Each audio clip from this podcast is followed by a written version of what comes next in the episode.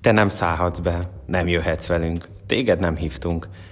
Valószínűleg hallottál már te is ilyet, és valószínűleg neked is fájt ez.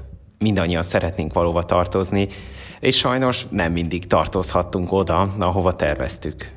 Amikor viszont valahol befogadnak, és része leszel egy csapatnak, akár edzésen, akár egy baráti társaságban, egy ifi csoportban, vagy bárhol máshol, kicsit azt is jobban érzed, hogy fontos vagy. Érzed, hogy valaki értékel téged. És az az igazság, hogy ez belénk is lett kódolva. Isten arra teremtett, hogy másokkal együtt gondoskodj a környezetedről. Ezért vágysz arra, hogy egy csoport hasznos tagja legyél. Amikor elszakadunk Isten tervétől, akár direkt, akár véletlen, akkor sok jó közösségtől is elszakadunk. Emiatt van, hogy néha már csak úgy, szinte véletlen, úgy, hogy bele se gondolunk, úgy is kizárjuk egymást. A Zsoltárok 27.10-ben ez van, ha apám, anyám elhagyna is, az Úr magához fogad engem. Mindeközben Isten nem hagyott el. Ezer évek óta azon dolgozik, hogy a köztünk levő, a közte és közted levő, valamint a közted és a másik között levő kapcsolatok helyreálljanak. Most még előfordul, hogy barátok, osztályok, gyülekezetek tagjai kirekesztenek, akár téged is.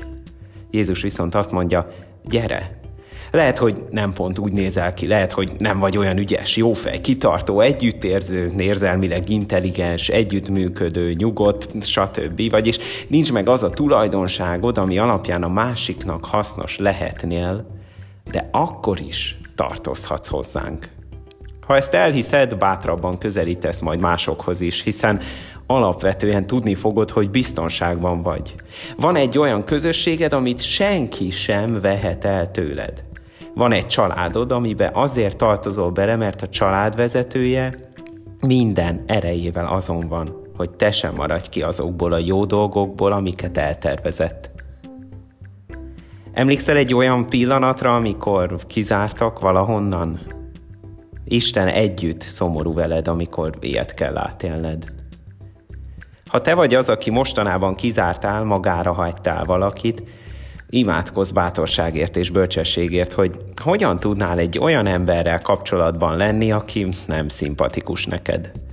Van rá esély, hogy ha magára hagyod, azzal nem igazán segítesz rajta. Próbálj meg most imádkozni egy-két mondatban, érte?